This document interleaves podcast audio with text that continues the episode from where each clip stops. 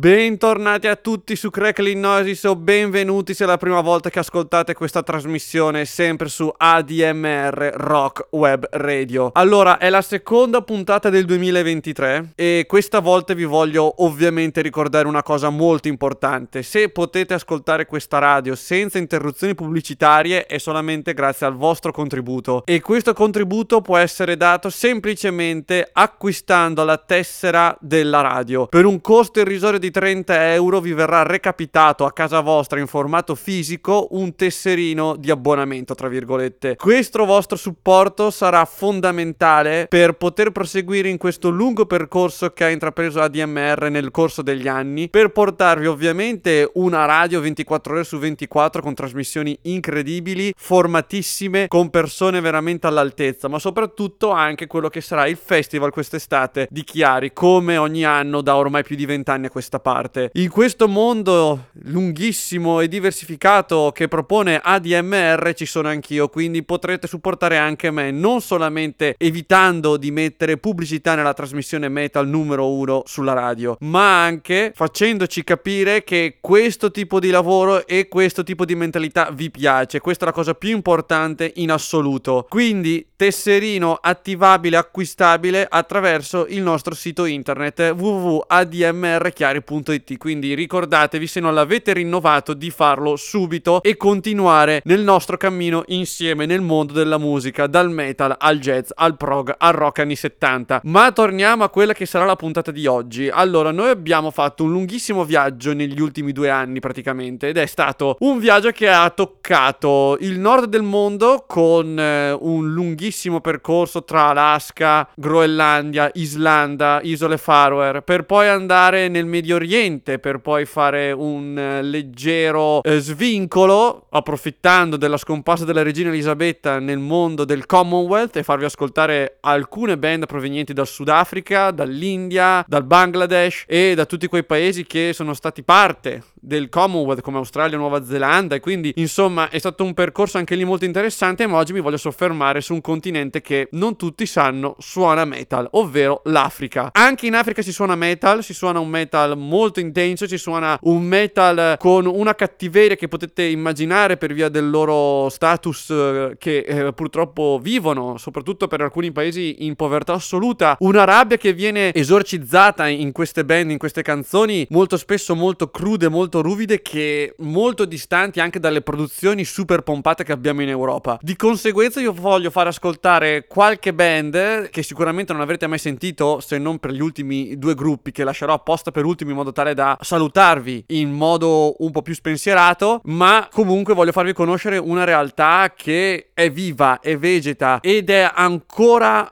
molto suonata nonostante ci siano band che sono praticamente semi sconosciute anche all'interno del loro paese. Non ci sarà una scaletta prestabilita, tranne per ovviamente, come ho detto prima, gli ultimi due brani, ma vorrei iniziare con gli Arcana 22. Sono un gruppo formatisi nel 1997 a Windhoek in Namibia, provano a suonare un heavy metal perché provano perché ovviamente non è facile né recuperare gli strumenti né poter fare le registrazioni e quindi tentano dal 1997 di portare in Namibia il heavy metal. Hanno fatto diversi album, l'ultimo tra l'altro l'anno scorso chiamato Anthems of Adversity che potete trovare assolutamente sulle varie piattaforme di streaming, ma io ho deciso di farvi ascoltare dall'album This Burning Darkness del 2002 la canzone chiamata Ramses.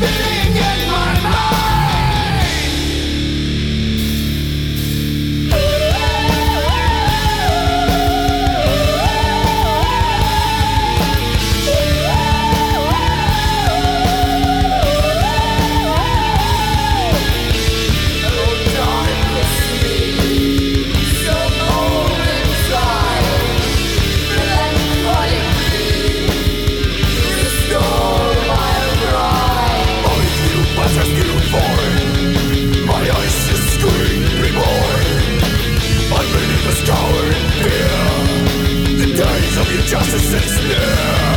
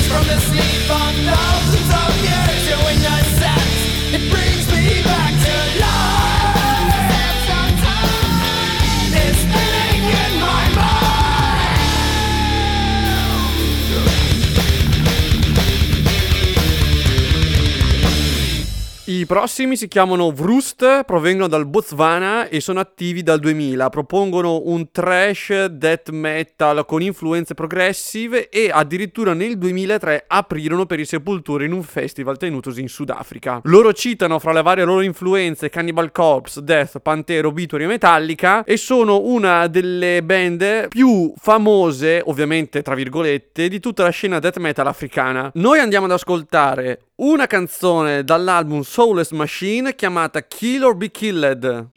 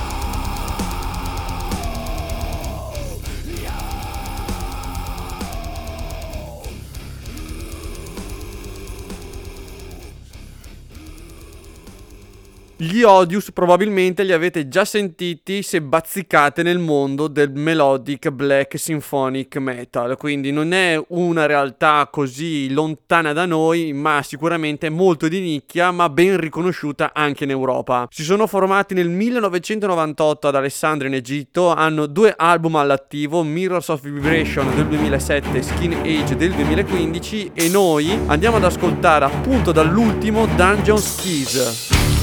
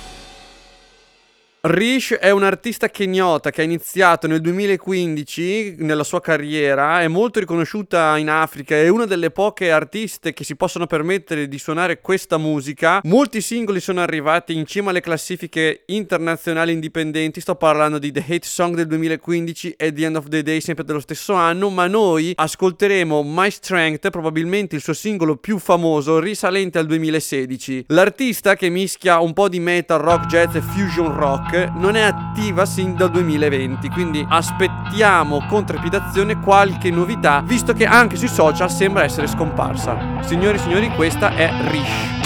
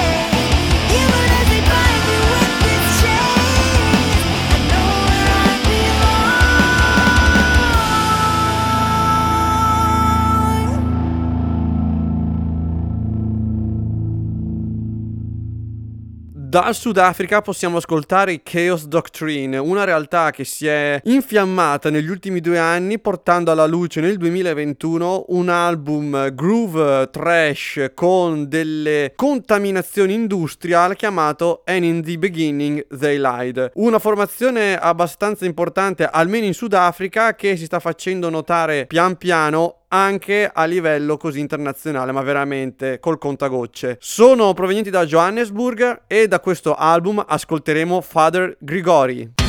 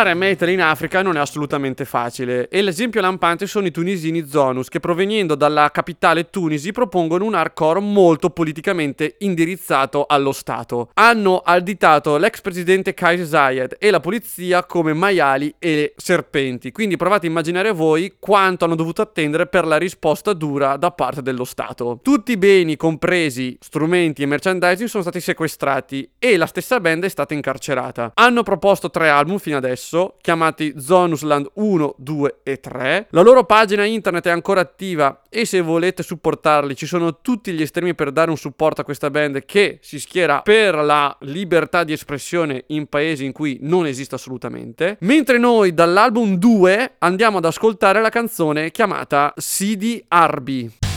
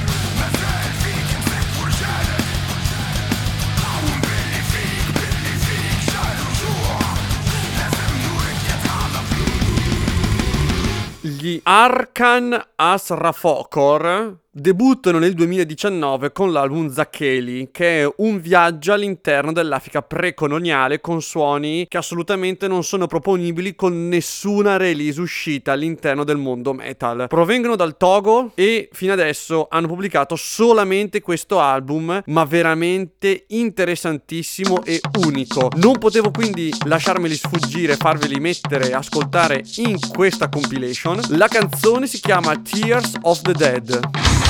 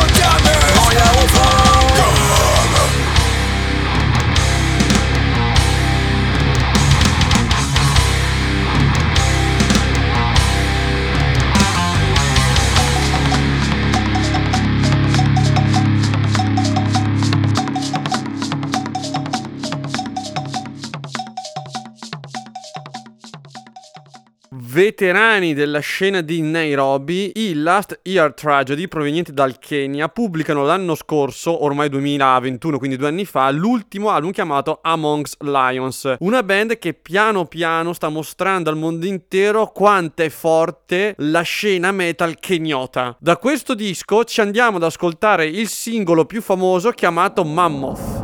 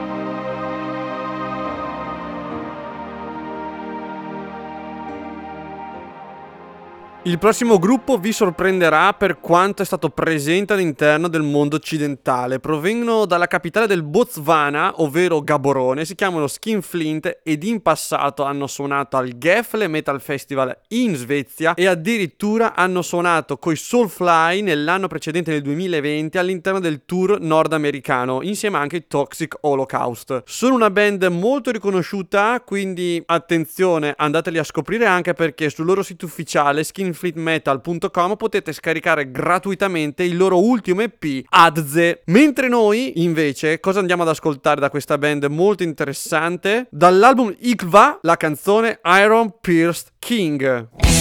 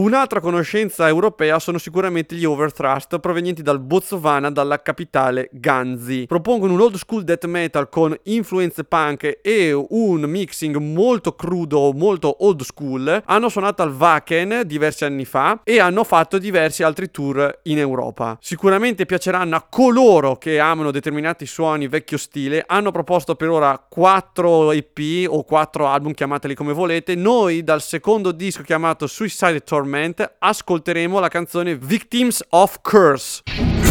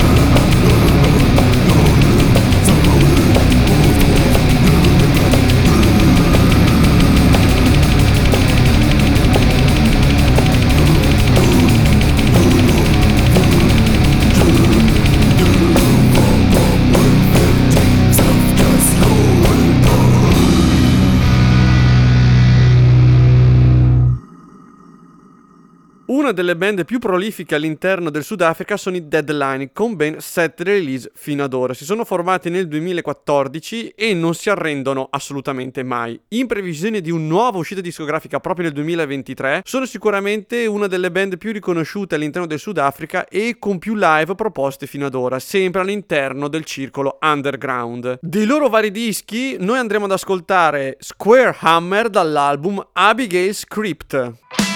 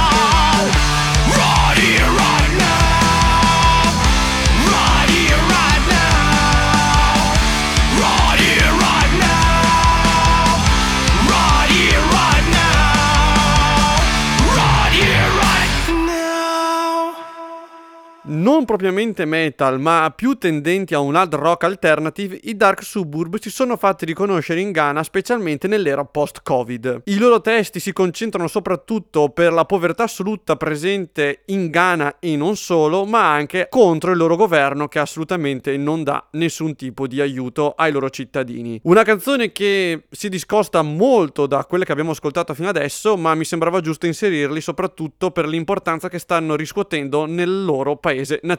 La canzone si chiama I They Feel You Die.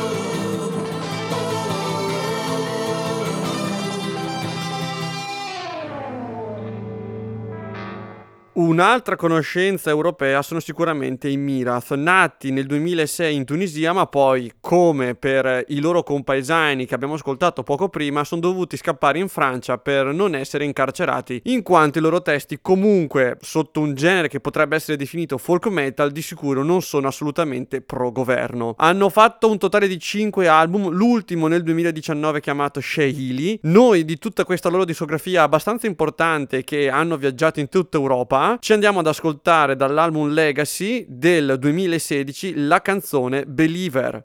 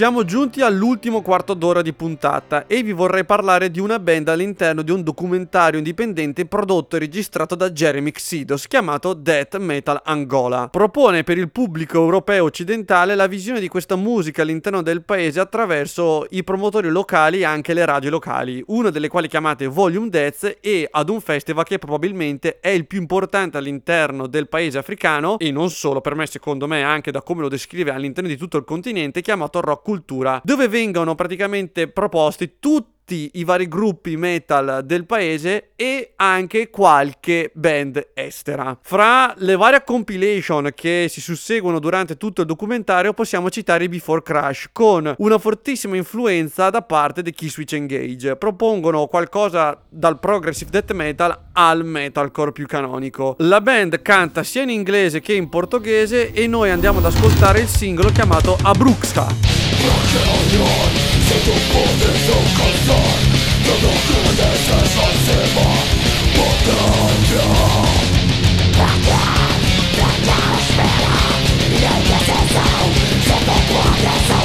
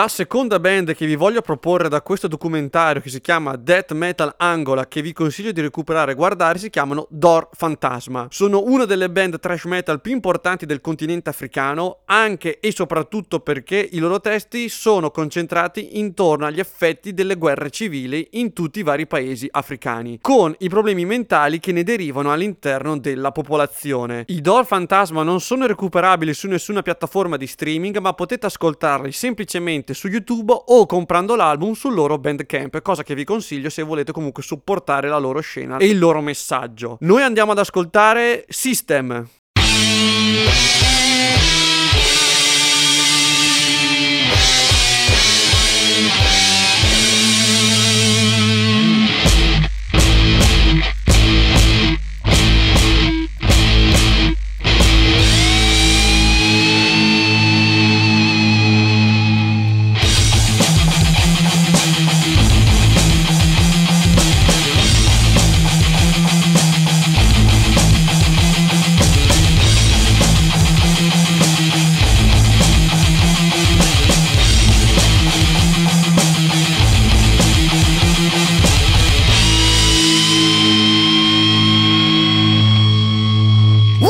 巨兽。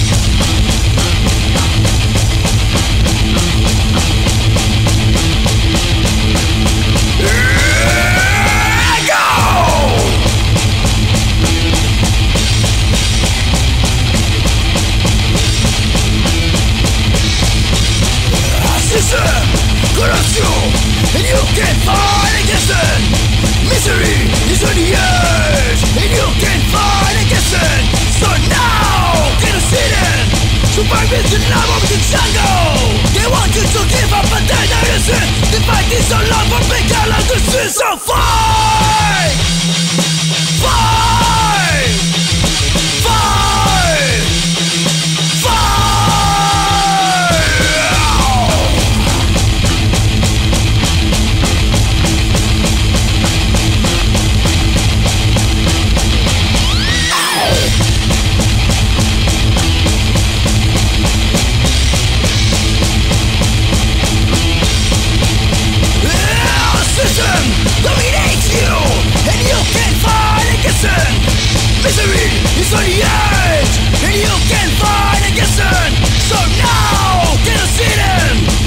Love is the love of the jungle. He wants us to give up but there's no resist He finds this a love of began and just so far.